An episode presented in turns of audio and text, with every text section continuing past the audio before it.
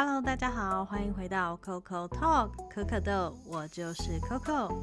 这是我的人物访谈系列第一集，那我们就开始啦。今天很开心可以邀请到一个我在台中开餐厅的朋友，那我们都叫他星星。星星是我们在爱尔兰打工度假的时候认识的朋友，所以今天就想要邀请他过来稍微跟大家分享一下他自己的一些创业的小故事。嗨嗨，大家好，我叫星星，在台中市西区经营一间地中海式的料理小餐馆，店名叫游牧餐桌。那我们店呢，虽然名气不大，生意也没有非常好，但是回头客也是有个七到八成啦，这个在餐饮界里面算是比较少见的。所以今天斗胆来跟大家聊聊一些关于创业和经营的小心得啊、小拙见，大家就姑且听听啦，看能不能帮大家少走一些冤枉路这样。啊哈，好耶，非常感谢你。那对，就跟你刚刚讲的一样，其实你们店里面是有非常非常多的回头客，这个我真的可以担保，因为其实很多店就是你吃一次之后可能就不会有太大的印象，就不会想要回去。但是你们的店游牧餐桌嘛，它就是给我一个非常温馨、非常开心然后温暖的一个感觉，就除了东西好吃，整个店的环境也都非常好，所以要是我的话，我真的也是会一再回去，不是只是因为你是我朋友哦，不是。对, 对啊，我们就是想开一间可以吃三代的店啦。嗯哼，不论是你的呃求婚啊，跟女朋友约会，后来结婚带小孩来、嗯哼，然后甚至之后是小孩长大了再带你来，这种感觉的一间店。嗯哼嗯哼，好。那 well 这个里面呢，应该是有非常非常多的故事啦。当然除了你自己的创业故事以外，可能你也有从顾客那里听到一些故事，那我们就待会再来问问你。 OK， 好，没有问题。好，那我们就先从第一个问题开始好了。你为什么会想要创业呢？你怎么会想要走这一条比较艰辛的路呢？好，创业啊，那绝对是被雷打到啊，傻了才会创业啊。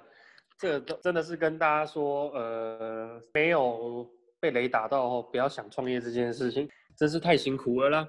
因为本来想说创业嘛，自己开餐厅，可能呃员工和客人会有很多漂亮妹妹啊，每天在粉红色的泡泡里面上班，应该会蛮开心的。但是没有，好不好？没有，根本没有这回事。因为对我来说，吃窝边草是工作上的大忌啊。嗯、然后呢，客人就更不用说了，就是你不太可能会去打扰客人用餐的状态，顶多就是过去问他啊，今天用餐的感觉怎么样啊，餐点味道是不是 OK 啊，就这样子而已。你不太会有更多的就是交谈或者什么的。万一客人会觉得你是怪怪的，他下次不来的，那也很麻烦。呵呵，了解。所以想创业就是被雷打到。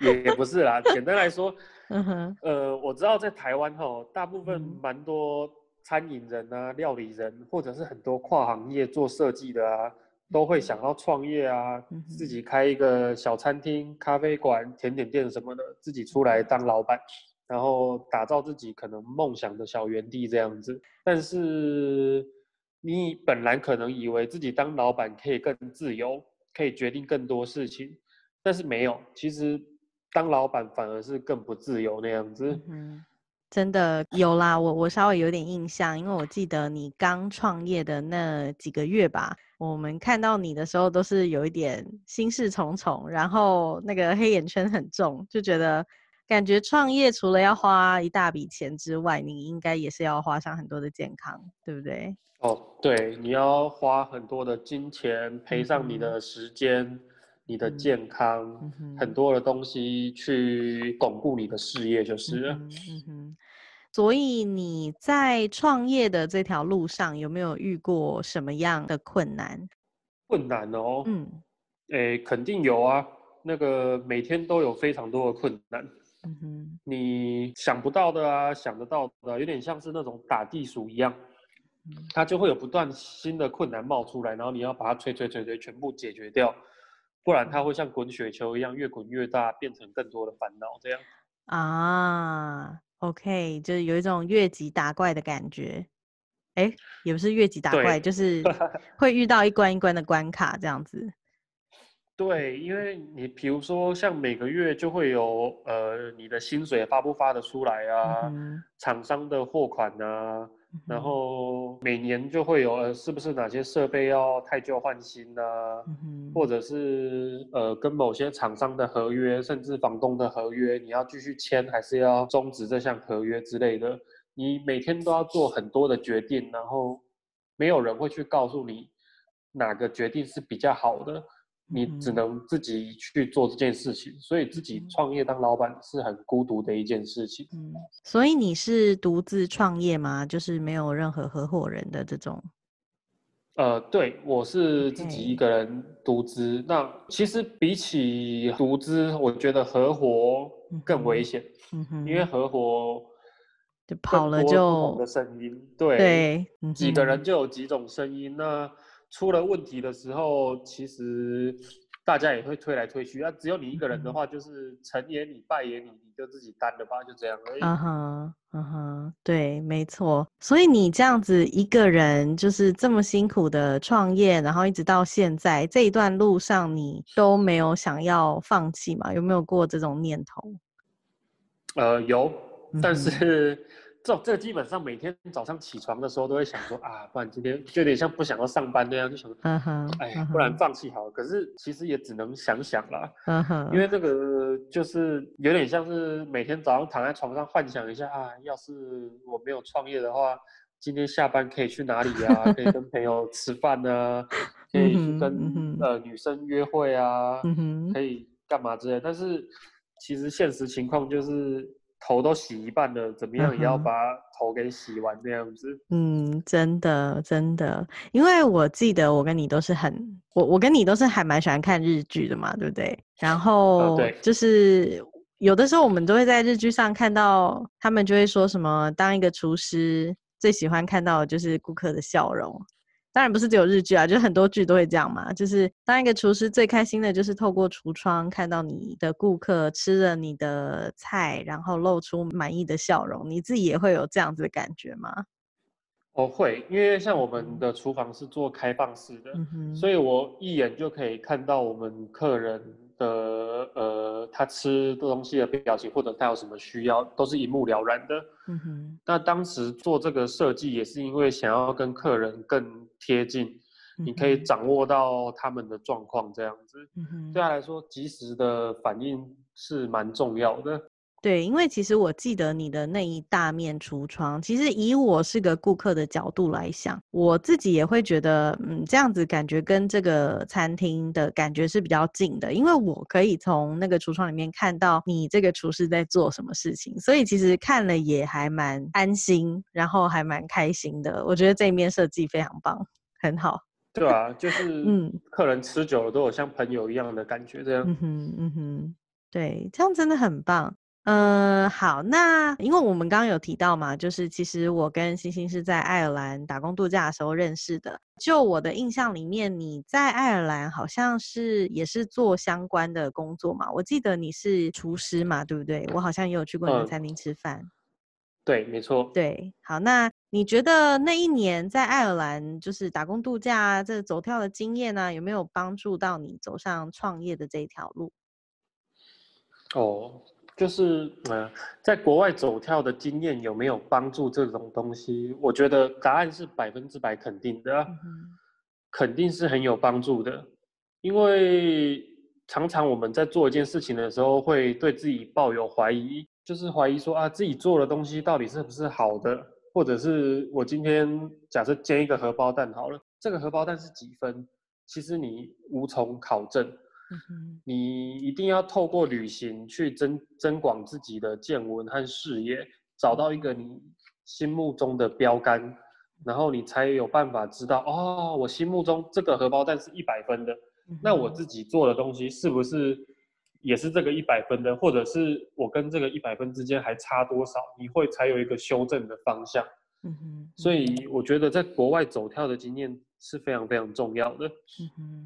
那你要不要稍微分享一下，就是你在爱尔兰的时候，呃，你在那边的工作大概是做什么的？啊，我在那边的时候，刚开始也是从 kitchen porter 做起。kitchen porter 就是厨房里面打杂的，洗碗啊、刷地啊、做清洁啊之类的这种杂事开始做起，因为一来语言并不是非常通，然后再来你也只有做一年而已，所以刚开始你会遇到蛮多挫折，大家不会对你特别的友善或者是什么的，毕竟不论我对你多好，你一年以后都会离开这个地方嘛。然后那个时候就是先洗了半年的碗，洗着洗着，哎，开始有一点点上手，越来越抓到诀窍以后，本来可能要花一个小时才能够处理完的事情，你只要花个四十五分钟就可以处理完，就可能多个十五分钟的时间。那每个上班这样子累积下来，你可能哎，本来要八个小时的工作量，你只花了可能五六个小时就可以处理完，那就会多很多的时间。嗯、这个时间就是。你就开始去各个岗位看一下其他的厨师们有没有什么要帮忙的啊，主动一点的去询问他们说，呃，有没有什么可以帮你的，帮你切菜啊，或者是什么的。然后做着做着，主厨可能就会发现，哎呦，这小子可以切菜哦，他就会交给你更多的任务。嗯哼。然后对，你就从慢慢的从洗碗区就离开了，就不用洗碗了。就是帮忙切菜、切肉、杀鱼什么的。嗯，那做着做着，再过几个月，哎，你时间又越来越能掌握更多自己的时间以后，我就发觉，哎，这个主厨好像很讨厌煮员工餐，因为我们餐厅是每天会煮两餐员工餐，然后通常是主厨或副主厨负责，但是他们都很讨厌煮员工餐这件事情，因为对他们来说，他们假设下班的话。不煮员工餐，他们就可以直接拍拍屁股走人，连收拾都不需要。嗯、会有，对对对，所以说我后来就发现这一点，我就自告奋勇说，不然就是先让我做做看员工餐那样子，这样 chef 你就可以先离开回家休息。啊，他就看哦，好，帮你做做看。然后做个一次两次，他发觉，哎，这小子会煮菜，可以煮菜哦。然后你就因为越脱离切菜的位置，你可以到工作岗位去提供一些料理给客人了。嗯、所以就算是这样子一个慢慢主动积极去寻求进步的过程，嗯、我觉得是蛮重要的。嗯，了解。所以你那时候在那边，你们的员工有很多吗？就是你、呃、员工蛮多的。嗯。嗯，因为我们那间餐厅算是都柏林生意数一数二好的餐厅，尽管它很小，嗯、但是它的生意真的非常非常好。嗯、然后、啊、对对对，我记得那时候去的时候爆满。对，像光我同期的学徒就有三四个人啊。那其实能不能往上爬，真的是就像我刚刚讲的，要很看你个人的积极度。有的人他待了一年，他也从头到尾就在那边洗碗而已，他没有办法脱离那个岗位。但有的人就是可以爬得很快这样子。嗯，了解。真的是对，要要主动积极一点，这是很重要。知道你想要什么，就要去争取它。嗯，真的真的，就是自己要努力，才会会有更多更多的机会在你身上这样。嗯，那你那时候在爱尔兰做的餐点是爱尔兰料理吗？还是日式？还是哪一种？哦，蛮奇妙的，呵呵，这个蛮奇妙。嗯、我那时候在爱尔兰做的是日式餐厅。Uh-huh. 因为也是刚好人家介绍，那有什么餐厅就去什么餐厅工作那样子，嗯、所以我就待那边的日式餐厅。嗯、可是尽管是那边的日式餐厅，但其实也有蛮多奇妙的地方的，因为你用的食材其实是蛮西式西式的食材，它不是一定拿得到，就是那种我们东洋食物的食材就对了。嗯哼、uh-huh. 所以也是蛮有趣的，uh-huh. 可以学到蛮多不一样的东西。了解。不过你现在的餐厅游牧餐桌嘛，它是地中海料理对不对？我记得。对，我们餐厅主要是提供地中海料理。嗯哼嗯哼 OK， 那我也必须要承认说，其实在你的餐厅之前，我是没有听过舒肥料理这个东西，因为你也是有主打说你的餐厅是有提供舒肥料理的嘛，所以我就想要请问一下，舒肥料理到底是什么样的东西？好，舒肥料理它就是用低温烹调的一种方式，嗯、然后去尽量的保留食材原本的味道，还有它的营养成分，这样子不用去高温加热破坏这个食材本身的风味，所以算是比较纤细的一种料理手法。这样子的舒肥料理是因为好像近几年在台湾越来越流行舒肥料理，对不对？最近这几年，随着健身啊，或者是养生的概念兴起，舒肥料理已经是非常普及的一个东西了。嗯哼、uh-huh. okay. 连便利商店现在都买得到舒肥料理。哦、oh, ，真的，就是那种微波食品吗？还是怎么样？呃，也不一定要微波，就是其实舒肥丸的东西它就是熟的，你要微波加热吃也可以。Oh.Uh-huh. 然后要煎一下再吃，或者是直接撕开包装冷的吃都可以这样。嗯哼嗯哼，所以这种舒肥料理是我们在家也可以自己做出来的就是了。对，舒肥料理现在已经普及的非常的平易近人，你一般家庭主妇在家里面其实也是可以做的。OK， 了解了解。那其实我记得呢，我在你的餐厅里面，我非常喜欢吃你的一个鸡胸，那个到底是什么名字？好长。呃，就是我们的舒肥鸡胸佐青葱炖饭，这个算是我们蛮、uh-huh. 炖饭基本款的一个料理。对。OK OK， 所以它是一个炖饭。呃，对，我们主要是卖炖饭跟意大利面。嗯哼。那舒肥。嗯舒肥料理也是你会有一个排餐，然后搭配炖饭跟意大利面，这样比较符合大家的喜好就是了。啊哈啊哈，对，哎，被你这样一讲，我突然想起来，对你你的餐厅里面大多卖的都是一些炖饭啊，或者是意大利面的料理，这两种我都还蛮喜欢吃的。不过我自己是有一个问题啦，就是说炖饭的话，因为就我所知，炖饭有分西班牙炖饭跟意大利炖饭嘛，那那他们这两个之间的差别是什么？哦，差别还蛮不一样的，就是西班牙炖饭它叫做海鸭啦，那意大利炖饭就叫 risotto 嘛。嗯、它其实西班牙炖饭你要做，你要有一个特殊的锅子，专门去做西班牙炖饭的锅子，它吃起来会比较像锅巴一样，然后也会比较有颗粒的感觉。比较像是我们所谓的米心梅熟，但是它特别的香，会有那种焦香味。意大利炖饭它就比较比较 creamy 的一种感觉，吃起来会比较滑顺顺口，然后其实也比较贴近台湾人平常吃到的这种炖饭的感觉。我们店卖的是就是意式炖饭这样。就是意式炖饭 ，OK。对对对，嗯哼。那你刚刚，因为你刚刚有提到嘛，就是说，如果你想要创业的话，尤其是你如果想要做异国的料理这样的东西，你最好就是到当地那个国家。那因为你当时是在爱尔兰打工度假嘛，你自己是有到意大利去走走看看嘛，看看当地的食物是怎么样？哦，对，这个。这就像我们刚刚讲的，非常重要的是你一定要去实地走访。假设你今天做日本料理，我觉得你就应该要去日本实地看看那边是怎么做这道料理的，体验一下当地人是怎么生活的。那就像我们讲的，读万卷书不如行万里路，就是这种感觉。或又或者是像之前那个呃，我的偶像安东尼·波登他说的，如果你还年轻呢，求知若渴，想要自己变得更好。那他就是奉劝你去国外旅行工作看看，就算穷到碎地板，你也应该要去做这件事情。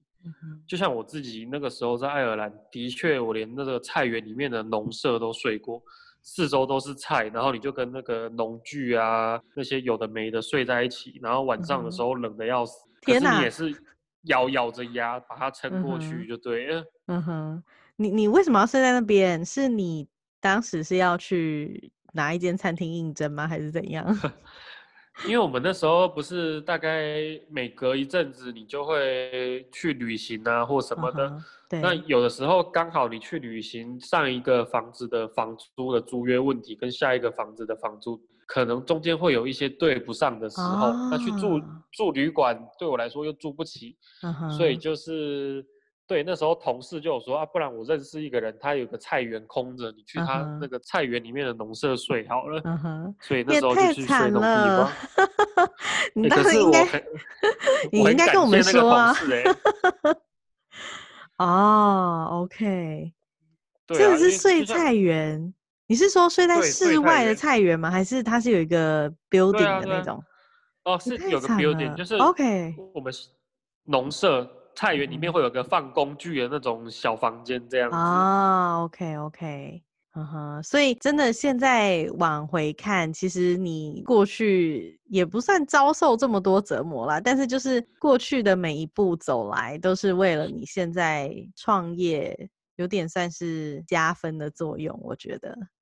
哦，加分是没错，而且我觉得对很多如果大家想要创业的话，你有这个目标，那你所做的每一件事情你都应该要尽量的往这个目标靠近，嗯哼，你做的每一个动作每个脚步都要是让你离这个目标更近一点的行动才是，嗯，所以呃，我觉得第一个目标是很重要的，嗯，常常蛮多朋友就是哎，比如说生活没有目标这样，他就会活得比较闲散，也不知道为了什么努力。但如果你今天有一个目标是要开店的话，我觉得你就应该要去做任何对于你开店有帮助的事情。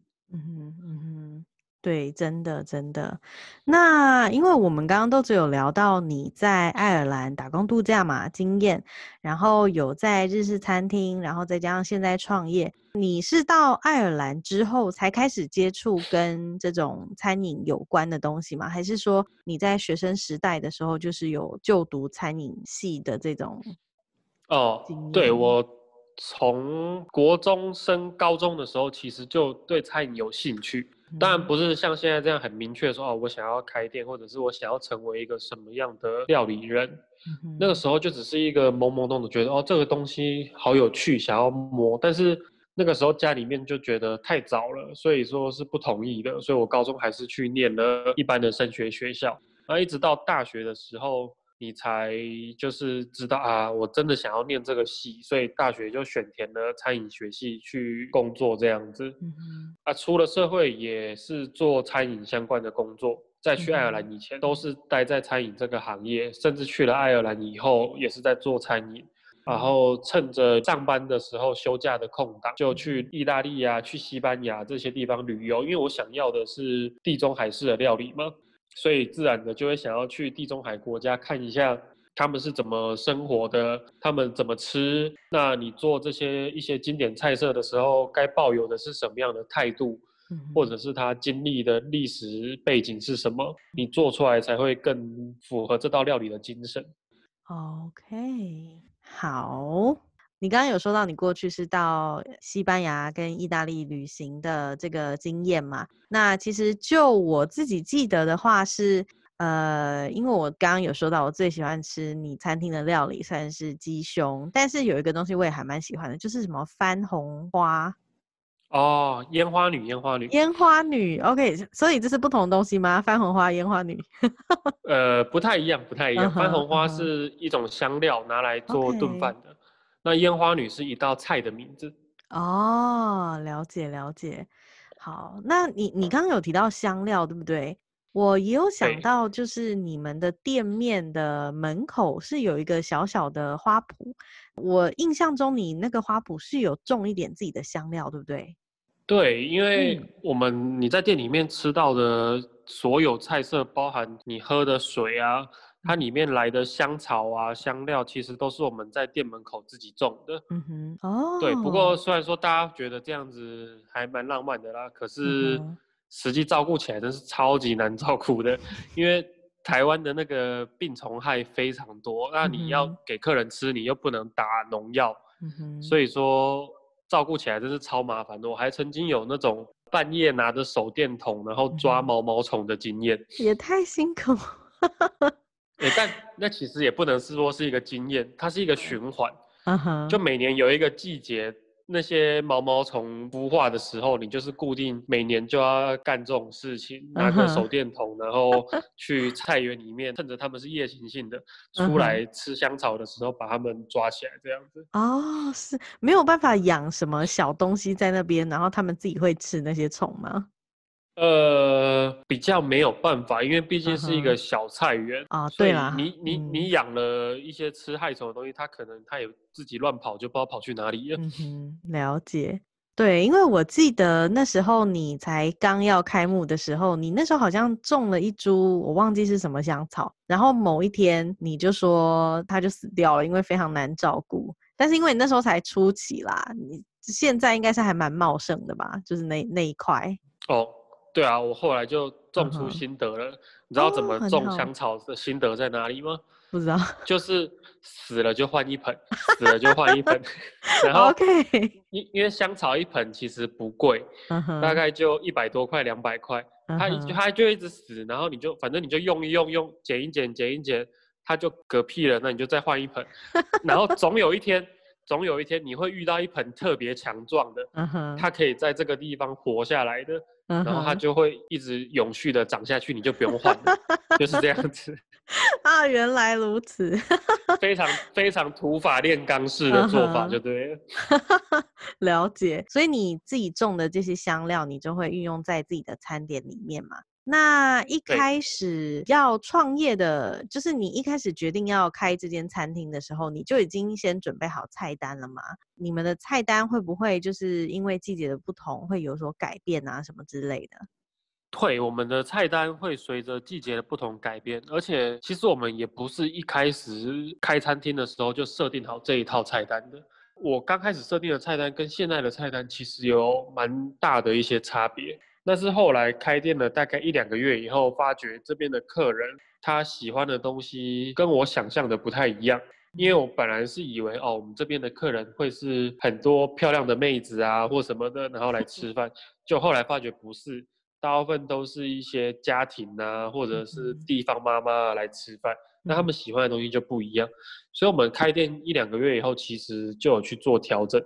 那也蛮符合我们游牧餐桌游牧的这个精神，哦、就是你去随着客人的不同去调整你的料理，然后也随着季节食材的不同去帮你的料理做变换这样子。嗯哼嗯哼，所以你刚刚是说季节不同会有不同的菜单吗？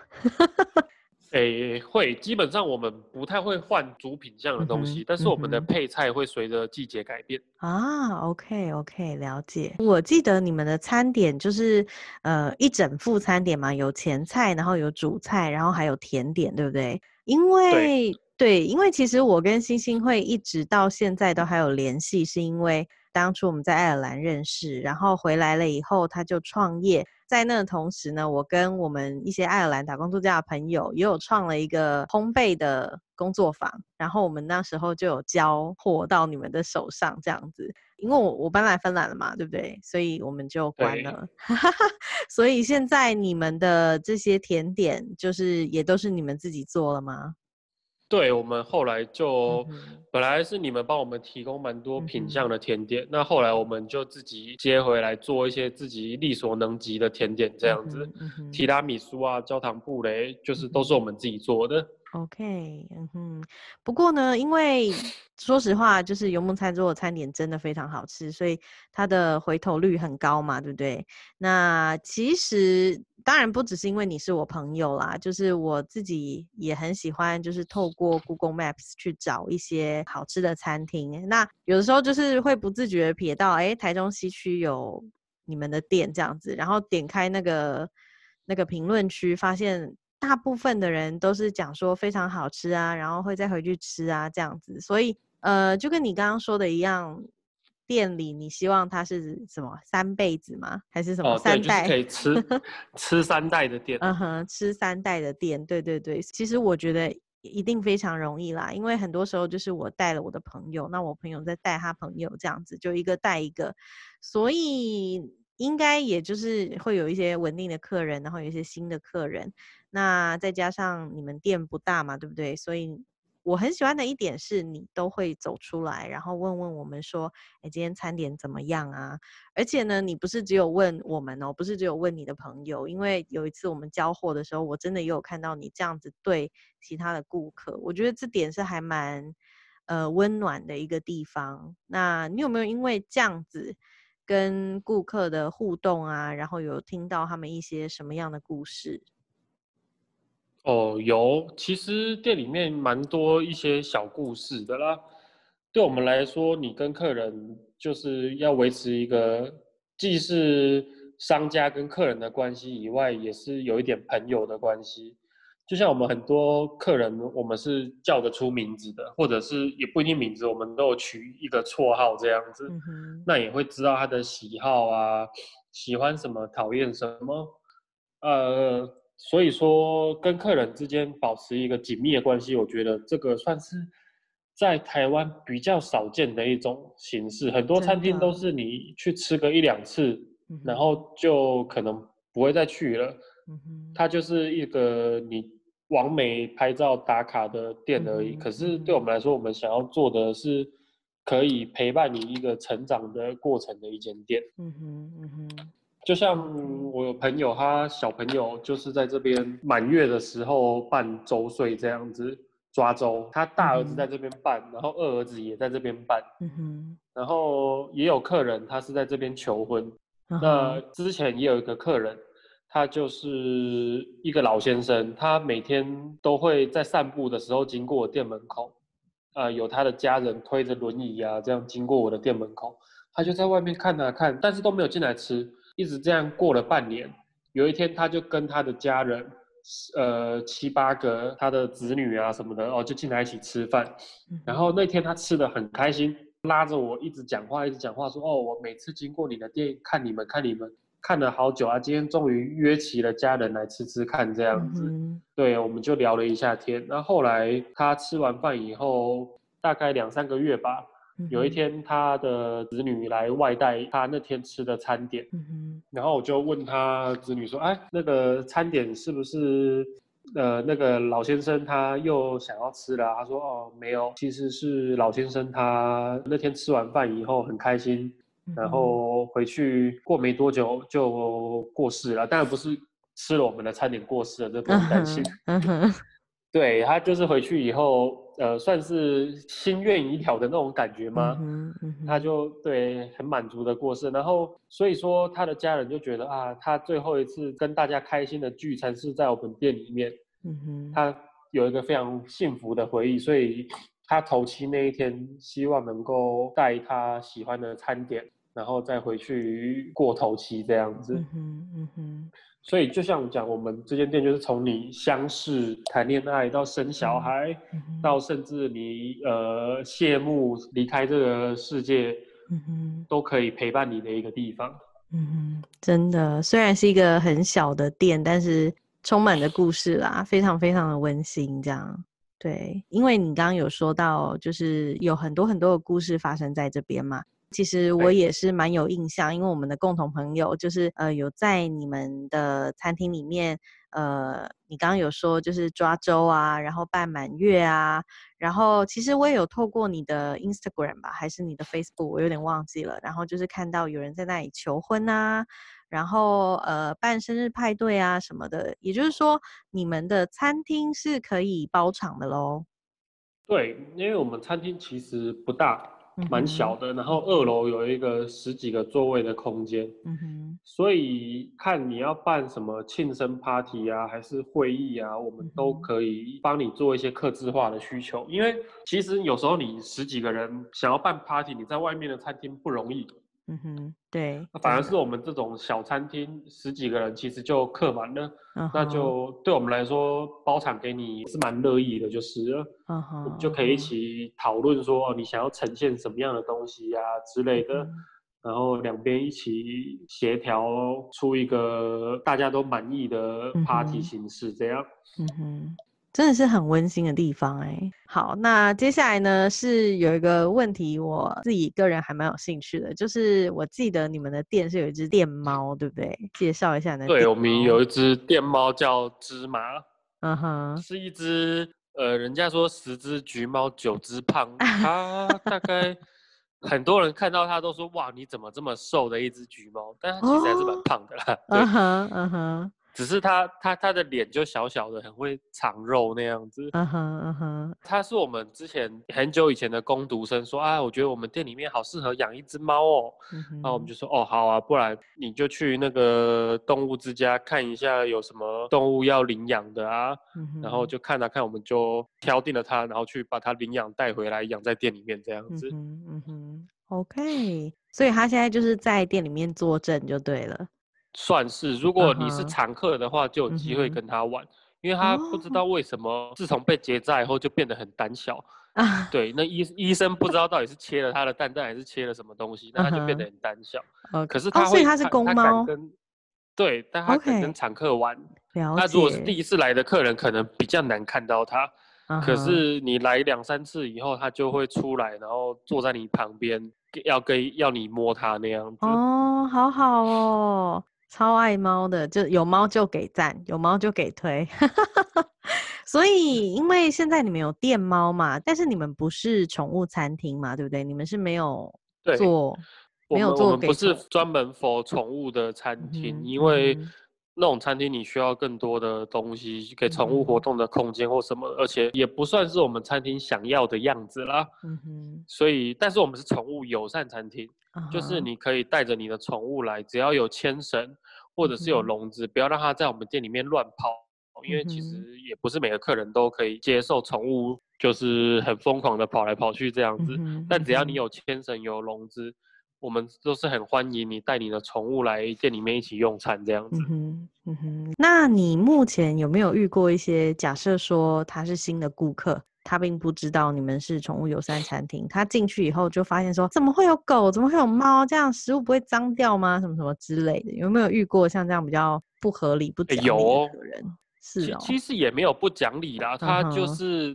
简单来说，他的生活习惯就是这样子啊、嗯哼嗯哼。像我们也有遇过那种客诉，就是说啊，那个呃，其他的客人带狗狗进来啊，他们就觉得我们餐厅很脏啊，这样子、嗯嗯、怎么会有狗狗？那狗毛乱飞啊什么、嗯？可是我觉得有时候像我们创业，就是你要挑定你的目标客群。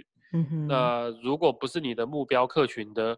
那也没有办法，你不可能每一个人都讨好，那、嗯、他们觉得不喜欢留负评或者是批评，那也没有办法，嗯、只能跟他说不好意思，我们就是不适合，就、嗯、就就就这样子，你就好好的经营你希望能够经营的那个客群，这样就好了。嗯哼，真的真的是这样。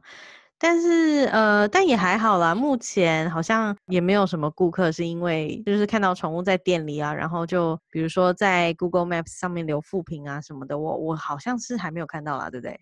应该是还没有。诶、欸、，Google Maps 没有，但但 Facebook 有过，Facebook 有过。OK， 对，那可是可是真的就还好，那也没办法、嗯。对他来说，他的感受。是真实的、嗯、他站在他的立场，他的确是不舒服，对啦，那你也没办法说什么。嗯哼，对，这是真的。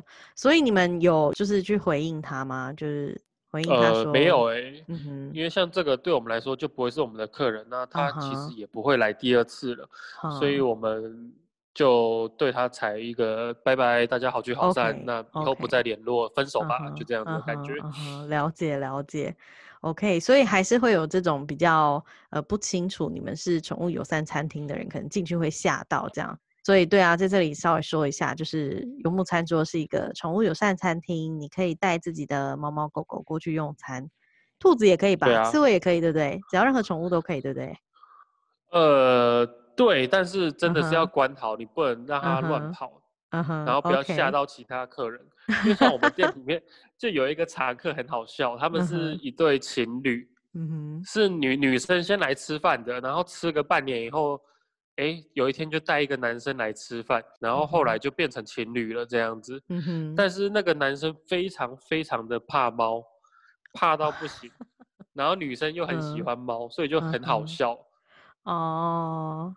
那这样芝麻芝麻跟他熟吗？那个女生呃，算是可以，就是他不会害怕逃走，啊、也会给摸。但是因为那男生太害怕、嗯，所以那女生后来也就没有跟芝麻太多的互动，就对了。哦 ，OK， 了解。就是我上次去的时候，很可惜没有看到芝麻，可是因为我老公对猫过敏，你知道这件事吗？刚、哦啊、好他，欸、我不知道、欸。嗯哼，嗯哼。对啊，他对猫跟狗都过敏，然后那天我去的时候，我其实还蛮想见他的，但是就没有见到，好可惜。不过我记得你之前有跟我讲过一只爱因斯坦，爱因斯坦是前电猫吗？哦那个、没有，那不是电猫，那是附近的浪浪。Uh-huh. OK， 所以它还在吗？现最近？呃，我不太确定，我有一阵子没看到它、嗯，但我们这边浪浪都是周、okay. 周期性的活动，就对，有时候你没见到它， uh-huh. 但是可能过半年它又回来这样子。哦、oh, ，OK， 但是看到它回来也好啦，就是代表它还健康。就我们附近店家对宠物都蛮友善的、嗯哼，大家都会蛮友善的对待这这条街上的浪浪，所以他们其实过得蛮爽的，有点像是在吃 buffet 的概念，就是今天一下吃这边，一下吃那边，啊，吃吃不同口味，嗯、所以有时候他们最近换了口味，他们可能就去别间店吃饭这样子，好有个性，很爽、欸。OK， 哦、oh, ，所以所以是，如果说你叫他爱因斯坦，但是可能你隔壁的老板是叫他另外一个名字，这样吗？哎、欸，对，哦，没错。OK， 呃，我现在突然想到一件事，就是因为我现在在跟你聊天嘛，所以就顺便想要问你一下，因为其实我们在爱尔兰打工度假的时候，那时候大家还蛮流行去开船游河。哦，对对对，因为那时候你有跟一些朋友们，就我们共同朋友一起去开船嘛。就我所知，你们这一团过得非常的爽，因为有你在船上做大厨。所以你要不要稍微讲一下，大概在船上你们是做什么啊之类的这样子？哦，这、嗯、这个旅行方式真的是我非常非常推荐的。嗯哼，就是哪天你如果想要跟你的另外一半来一个欧洲蜜月旅行，比起就是很多国家走走跳跳、走马看花，我觉得你不如花一个礼拜的时间去爱尔兰开船。嗯哼。所谓的开船是你真的就是开一艘小型的游艇，上面可以两个人到十个人都可以，依你不同的人数，你可以跟业者承租不同的船型，然后它大概就是很简单的教你怎么开，可能整个过程就十五分钟不到吧，就是哦前进后退要怎么停，然后你就可以把船开出去了。对，超夸张的。你知道欧洲人做事都超 free 的。嗯哼。就是可能像悬崖、悬崖、莫赫断崖那边，哎，你那个断崖那边很危险哦，啊，你要小心不要掉下去，他也就不会管你。那还真的常常每年都有一堆人掉下去这样子。天哪！但是基本上因为开船，你是在船上，所以也不需要担心太多啦。那整体而言，这是一个非常非常好玩的那个行程。嗯、你可以租一艘船，然后就沿着他们国家算是最著名的一条河——香农河，它的支线去开。你可以呢一整个礼拜就睡，晚上睡在船上，白天的时候就开船到达下一个港口停泊，然后在那个城市下船，然后去观光游览、采买补给品，然后回到船上煮饭，然后吃饭，然后在船上大家聊天过生活，这样那感觉真的是超级棒。你想想看，在晚上的时候，四周都没有一片灯光，然后就只有天上的月亮跟星星，然后你躺在床上，随着那个河的波动摇来摆去，哦，那个睡起来真是超爽、超舒服的啊，超羡慕的。因为我在爱尔兰的时候没有过这一趟旅程，所以我一定有机会要再回去开，就是回去参加这个。对，你要跟你老公再回去，因为我们那时候开船， uh huh. 其实年轻人蛮少的， uh huh. 但是蛮多就是中年人或者老夫老妻两个人， uh huh. 然后就自己开船去体验这个生活。嗯哼嗯，对，很好玩，真的非常好玩。你自己开船就像当海贼王， uh huh. 我们还常常开一开开到某个无人小岛， uh huh. 然后就下锚开划那个小船，然后登陆那个无人岛上去看一下那样子。嗯哼嗯哼，很有趣。Okay. 所以可是你们这样开船是不需要有，就是比如说开车要有驾照嘛，那开船是不用吗？对，就是交了就不用什么。Uh-huh. 不用 license， uh-huh. 只要你有付保险就好，反正船撞坏了， okay. 保险公司会赔。嗯哼嗯哼，而且我记得整趟旅程下来，那个价格是不贵的耶，对不对？哎、欸，还蛮便宜的。嗯，呃，我现在事隔多年，其实有一点忘记它多少钱了。嗯哼、uh-huh, uh-huh. 但差不多一个人，我觉得印印象中在一两万而已吧，七天这样平均下来， uh-huh, uh-huh. 其实一天一千多块真的是不贵啊。对啊，而且那时候每一天都看到你们在 po 照片，整个就是超羡慕。我那时候还在上班，还在当欧佩尔，然后你们已经不知道玩到哪里去了，哦、有够羡慕。他那个玩法真的是很 chill， 就是你没有一个，你就随着河这样开到一个小镇，这个小镇叫什么名字？其实你也不知道，有什么你也不知道，嗯、你就下船然后去补给，嗯、然后去体。实际的体验一下当地人过什么样的生活，然后去镇上的酒吧喝杯酒，跟那边的居民聊聊天，嗯哼，这样子，对，那真的是很 chill 的一个玩法，真的哈、哦。有没有很想念爱尔兰酒吧？还蛮想念的，是不是？真的，是真的蛮想念的，真的就算是那种乡下小镇，我们常去的那种酒吧，那个啤酒喝起来就像马尿一样，有够难喝的。但你还是会蛮想念的。嗯哼，真的，我真的真的很想念在爱尔兰的时光，真的，我相信我们的共同朋友一定也是。但是就是可以去度假就好了啦、嗯、因为它也就五六月好玩而已，其他日子就算了吧。哦，对，因为真的在这里真的要奉劝去爱尔兰打工度假或者去玩的人都一样，就是爱尔兰很会下雨，然后会下雨就算了，风也很大。对对，所以这个风是有办法吹坏你的雨伞，所以基本上那里的人很少在撑伞。没错，你撑伞、嗯、你化妆什么基本上都是没什么屁用的。对对，那但是他五六五六月的时候就是一年只有两个月左右的晴天、嗯、那个时候真的是非常的漂亮、嗯、非常美，真的在那个时候去玩、哦、我们俩好啦，我们全部一起回去爱尔兰好啦，大家大家全部一起回去。啊，那一段时光真的是非常非常的开心。那你你在船上的时候你也是负责就是做菜嘛，对不对？是吗？对啊，哎、欸，那个体验真的是很有趣。你就每天就是去那个镇上的超市采买啊，然后问问其他船员们要吃什么啊，这样子。嗯、OK。然后就是慢慢的料理。嗯哼，所以船上就是应有尽有嘛，就是有厨房啊、呃，有炉子，有烤箱那些的，就是都有这样。哦。有有炉子有烤箱、uh-huh. 虽然说火力没有到很大、uh-huh. 因为毕竟是船上、uh-huh. 但是都可以把食材煮熟啦、uh-huh. 这一点倒是没有问题。然后也有床啊，有沙发啊，有卫浴设备，也有热水什么，这些都是不用担心的。 OK， 好，还蛮酷的。就是因为那一段我是没有参与到的，那时候我很辛苦的在顾两个两个小朋友。哎、欸，你那时候有到过我家吗？有看过那两个小朋友吗？没有哎、欸，我看到小朋友就没兴趣。哦，对，所以你是一个去你家，对，你是一个对小孩没有什么兴趣的。哎、欸，所以如果怎么样要争老婆的话，怎样？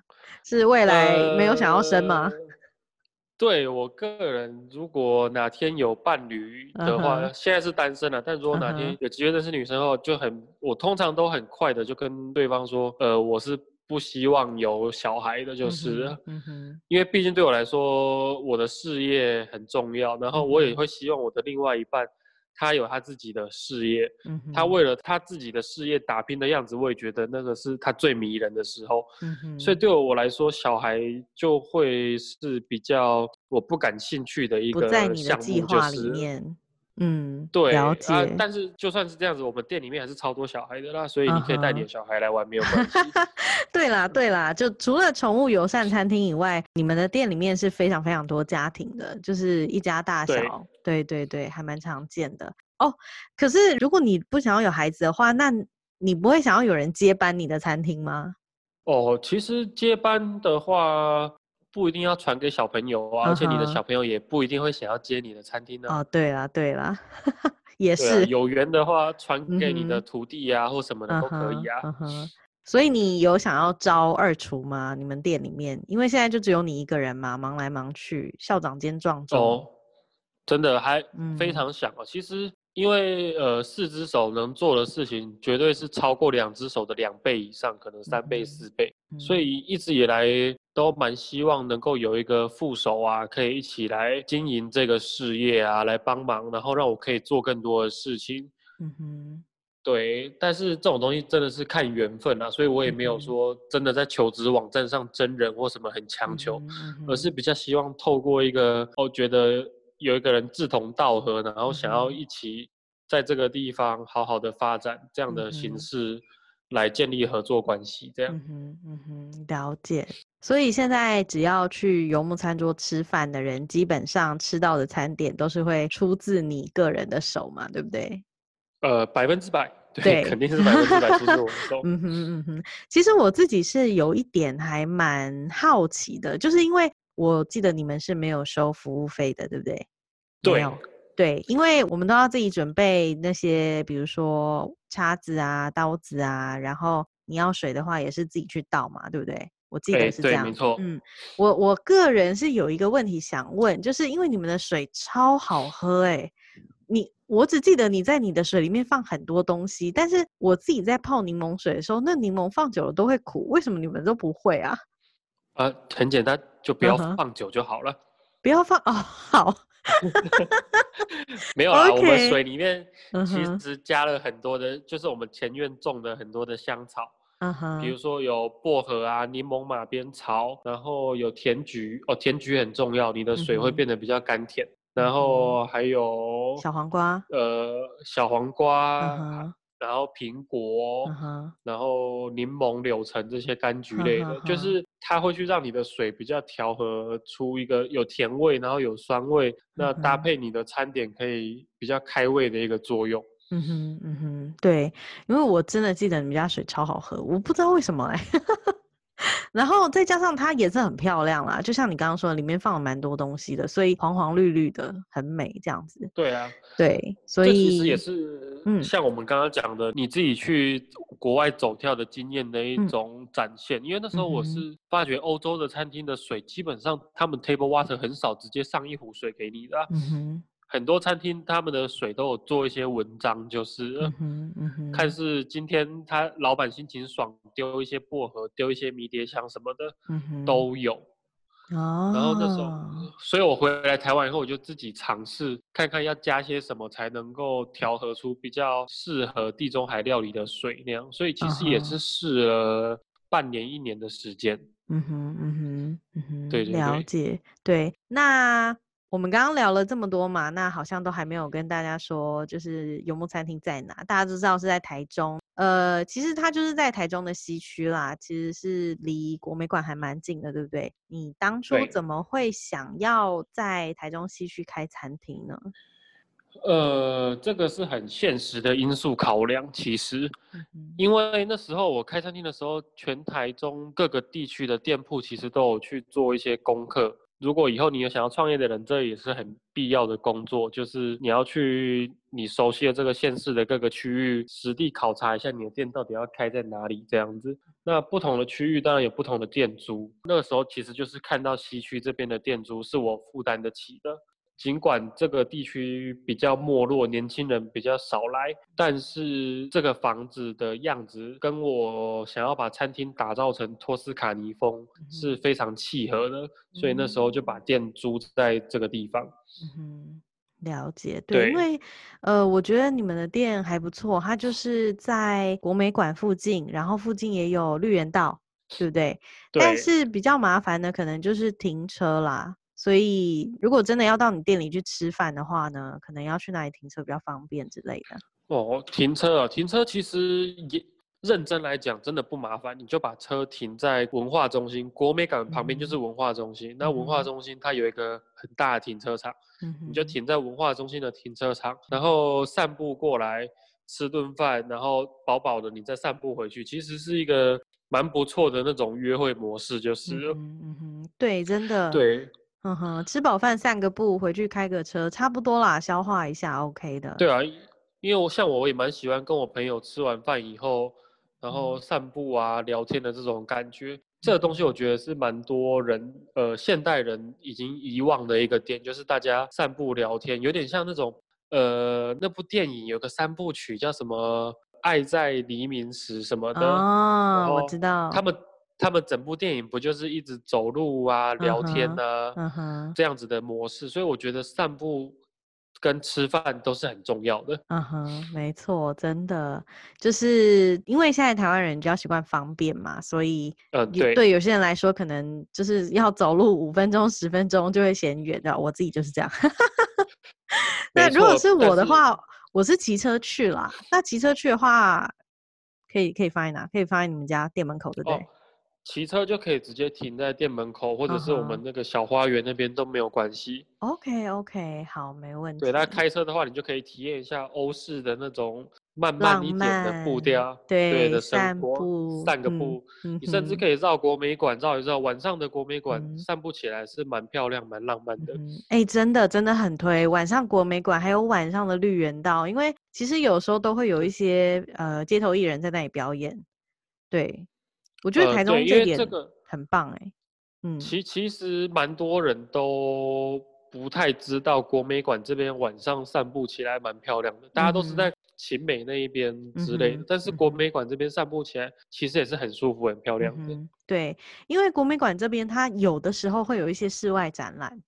那像对我之前回台湾的时候，就是年初吧，我那时候回台湾，它是一个光影的展览，然后它有互动哦，就比如说你拍手，那个灯就会亮啊什么之类的，那我就觉得还蛮不错的。对啊，所以你吃饱饭可以逛逛，甚至是、嗯、对，有时候国美馆因为人比较少，就会有一些阴暗的角落，你也可以干一些比较偷偷摸摸的事情，没有关系。不要乱讲。好啦好啦，那感谢你今天的分享。那最后呢，呃，因为今天毕竟谈的是一些创业的故事嘛，当然还有聊到一些有的没有的。最后的最后，你有没有想要跟一些，如果说今天也有其他的人想要创业，那你会有什么样的建议想要给他们吗？哦，有，反正今天都讲了，那就应该提一些建议给大家，比较呃实质上的建议。你创业的话就应该要想想，首先呢，第一个步骤，你如果真的有创业这个念头，那你就把你所有创业的资金啊装在皮箱里面，趁着月黑风高的时候提到某一个海边，比如说台中港啊、基隆港啊，然后把它丢下去，就一一丢丢进海里面，然后这样就搞定了，非常的轻松。对，为什么？不然你看，你开个店，你要赔上你的时间，赔上你的健康，还不一定会成功。嗯，就跟把钱丢到大海里面一样，就石沉大海了。但你如果只是把钱丢下去的话，欸，你不用花时间，也不用赔上你的健康，那那个东西是一样的，这样还比较轻松一点。你就把钱丢到大海里面去就对了。哎，别这么说，搞不好有些人他真的不用丢到大海，他自己创业就成功啦。对，不过对啦，真的很辛苦啦，就是要创业之前真的是要再三的思考。那所以好啦，嗯，我讲点认真的啦，嗯，讲点认真的，嗯，因为好对认真的，请说。创业后，你思想准备一定要做好，因为成功率大概我觉得可能百分之五吗？不知道有没有百分之五？我觉得百分之三、百分之五而已。因为我开店这三年多来，看到收掉的店其实是绝大部分，而且基本上都是收掉的，很少店能够撑三年、五年以上。嗯，那这个是你要想清楚，有时候不见得是你的东西好不好吃的问题，而是你的运气。因为像现在的这个社会，你要面对的敌人不是说你隔壁开的餐厅是什么，或者是你附近开的餐厅跟你抢客人，不是。因为现在是网际网络行销的时代，你的对手是你整个城市的餐厅，或者是某些大财团，它有很多的行销资源，然后它的能见度就是比你高，人家打开手机就是看不到你的餐厅。嗯，那这样的方式，这样的情况之下，你要创业面对的敌人都是比你强大太多，或者是数量多太多的，那种胜算是很低很低的。那你自己就要好好的考虑清楚，你是不是有什么过人之处之类的，能够让你在这一片红海之中站稳脚步。那再来就是，我觉得创业跟结婚其实也蛮像的。那而且甚至创业比结婚更需要认真考虑，因为结婚你如果没有小孩的话，你还可以离婚，也没有什么后顾之忧。但是创业的话，你如果把店收掉了，那你还要背负债。那你如果是跟银行或者是亲朋好友借钱，你还会呃要还贷款，或者是你欠的这个人情，你晚上睡甚至都睡不好。所以说你如果真的要创业的话，首先你第一步你应该去问问你现在工作的老板，去问问你的老板，他就是那个创业的人，那你问问看他对于你，你诚心的告诉他说你想要出去创业，那他是怎么看你创业这件事情的。因为身为你的老板，可能很多人会靠背老板、靠背主管，但是其实你的工作态度跟表现，我相信绝大部分的老板也是都有看在眼里的。那你创业会不会成功呢？去问有过这个经验的你的老板，然后他又熟悉你，这个是最清楚的。所以说你去问你的老板，或者是身边已经创业的朋友，去问问他们说，呃，你觉得你想要创业的话，这件事情好不好？那我相信他们都会很乐意的提供你意见啊和协助，而且这个步骤也顺便考验你自己在社会上啊、职场上打滚累积下来的人脉。嗯，因为人脉这种东西在你的创业上是一个非常有形的助力。嗯，你得先测试一下自己的人脉好不好。如果你的老板根本连你创业都懒得鸟你，甚至是看衰你的话，那表示其实你的人脉并没有很好。那创业最重要的又是人脉，你可能就要好好再调整一下你的自己创业的这个方针。嗯哼嗯哼，再来就是资金啦，对，很认真的就是资金的问题。呃，我们这边先不谈你那个房子，如果 是, 是自己家的，或者是亲戚租给你的这种情况，嗯、这另当别论。我们就讲白手起家的情况好了。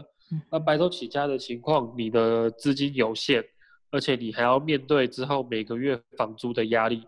那我会建议你要多准备预备金以外，甚至是你还要再多准备 百分之三十 的资金，因为会有太多的突发状况是你想都想不到的。嗯比如说你看我们今年就爆发了这个疫情、嗯、那疫情之下超多餐厅都撑不住收掉的、嗯、所以说多准备一些预备金是很重要的、嗯哼、那至于说你要准备多少钱才够呢，这就回到上一题，你去问你现在的老板或者是你的朋友在这个产业的老板，他们对于这个产业在这个城市要花多少钱，然后产业上的掌握绝对是比你还要清楚的、嗯、哼，所以去问他们、嗯、就对了、嗯、哼，真的真的最重要的对就是要得到你家人的支持，因为像结婚一样，结婚也是需要家人的支持。那不论什么类型的创业，其实当你创业心意已决的时候，嗯哼，你蛮需要的就是家人给予你精神方面的协助，你都一定要得到家人的谅解跟支持。所以说要把你创业的动机跟理想去告诉你的家人，然后听听你的家人是怎么说的，因为你的老板很了解你以外，你的家人其实也是很了解你，了解另外一个私底下的你，那他们一定会很清楚一些连你自己都无法清楚的自己的缺点，那去听听你的家人对于你创业这件事情是怎么说的，也是非常重要的，你一定要得到你家人的支持。嗯哼，真的，没错没错，对，所以创业的建议就是旁观者清，那然后其他人一定可以看得清楚你这个人的人格特质到底适不适合走上这条路嘛，对不对？对，没错，对啊，再加上资金，然后再加上家人的支持，非常的重要。所以你自己在开这间店的这个过程中，家人都是百分之百的全力支持你的，对吗？我记得、哦、对，嘿，我这点我真的是非常感谢，因为那时候我刚我在讲我要创业的时候，我的家人真的是百分之百的支持我。他们就像我表妹，她是在做设计，在画画的，然后他那时候就来帮我店里面画了手绘啊、菜单啊、嗯、墙壁的彩绘通，全部都是我妹妹画的、嗯、然后店里面的设备啊，或者是器具的打扫啊什么的，都是我们家人一起有空然后来帮忙去一起打造的一间店。所以我觉得家人的支持是很重要的，甚至是你创业遭遇挫折的时候，因为我们老板是一个非常孤独的职业，所以说如果家人能够倾听你的烦恼的话，那对于你的压力的宣泄或什么的也是非常重要的。嗯，真的真的辛苦了创业这条路。不过现在往回看应该是还蛮开心的吧，就是如果说哪一天你的饭都已经煮完了，你所有的菜单都已经弄完了，然后你就可以透过刚刚我们说的你特别打造的那个窗子，然后看到大家吃饭，然后看看一整间店，应该是还蛮有成就感的。哎、欸，对，那个是真的蛮欣慰、嗯、就是觉得啊，大家一起来这边吃个饭，然后认识一下，交个朋友这样子、嗯嗯嗯、那希望每个客人都有一个愉快的用餐体验。 对, 对他只要出出去的时候，我希望他哎，可能刚进来的时候臭着脸进来跟朋友吵架啊、嗯、或什么一大堆，工作很累、嗯、可是他出去的时候都是那种笑嘻嘻的跟你说拜拜，然后这样你就觉得啊很棒，你又疗愈了一些人这样子。嗯嗯，真的真的，所以真的是一间不算太大的店，但是就跟一开始我们说到的一样，这是一个非常有温度然后有很多故事的一间小店。所以非常感谢星星今天来这边跟大家分享。那最后呢，你可以稍微的跟大家来推荐一下你自己的餐厅。 OK， 呃，我就讲一下我们餐厅是怎么预约的啦。你如果要预约的话，就是从 F B 的粉丝团你搜寻游牧餐桌，或者是 I G、Google， 你只要打游牧餐桌都可以找到我们的餐厅。我们主要以 F B 接预约，然后留言你要几位几点我们都会回复你。如果是包场的话，也欢迎你来电询问、嗯、交通方式你把车子停在文化中心的停车场走过来五分钟而已，非常的轻松的。嗯哼，嗯哼，那就欢迎大家来吃饭。嗯, 嗯哼。OK， 好，那非常谢谢谢谢星星今天来这边跟大家分享，也非常感谢你愿意做我第一个访谈的对象，感谢感谢。好，谢谢大家今天的收听。今天呢，我们应该就是到这里告一段落啦。所以如果说大家对于这样子的访谈内容还蛮有兴趣的话，那也欢迎透过我的 Instagram 或者是我的 Facebook 脸书专页，只要你搜寻小脚可儿在芬兰或者是 Coco in Finland， 你就可以找到我。那同时呢，我也有一个 YouTube channel， YouTube channel 的名字也一样，就是一样小脚可儿在芬兰。那今天呢，我们就先到这里结束了，非常感谢各位，那我们就下次见啦，拜拜。下次见，拜拜。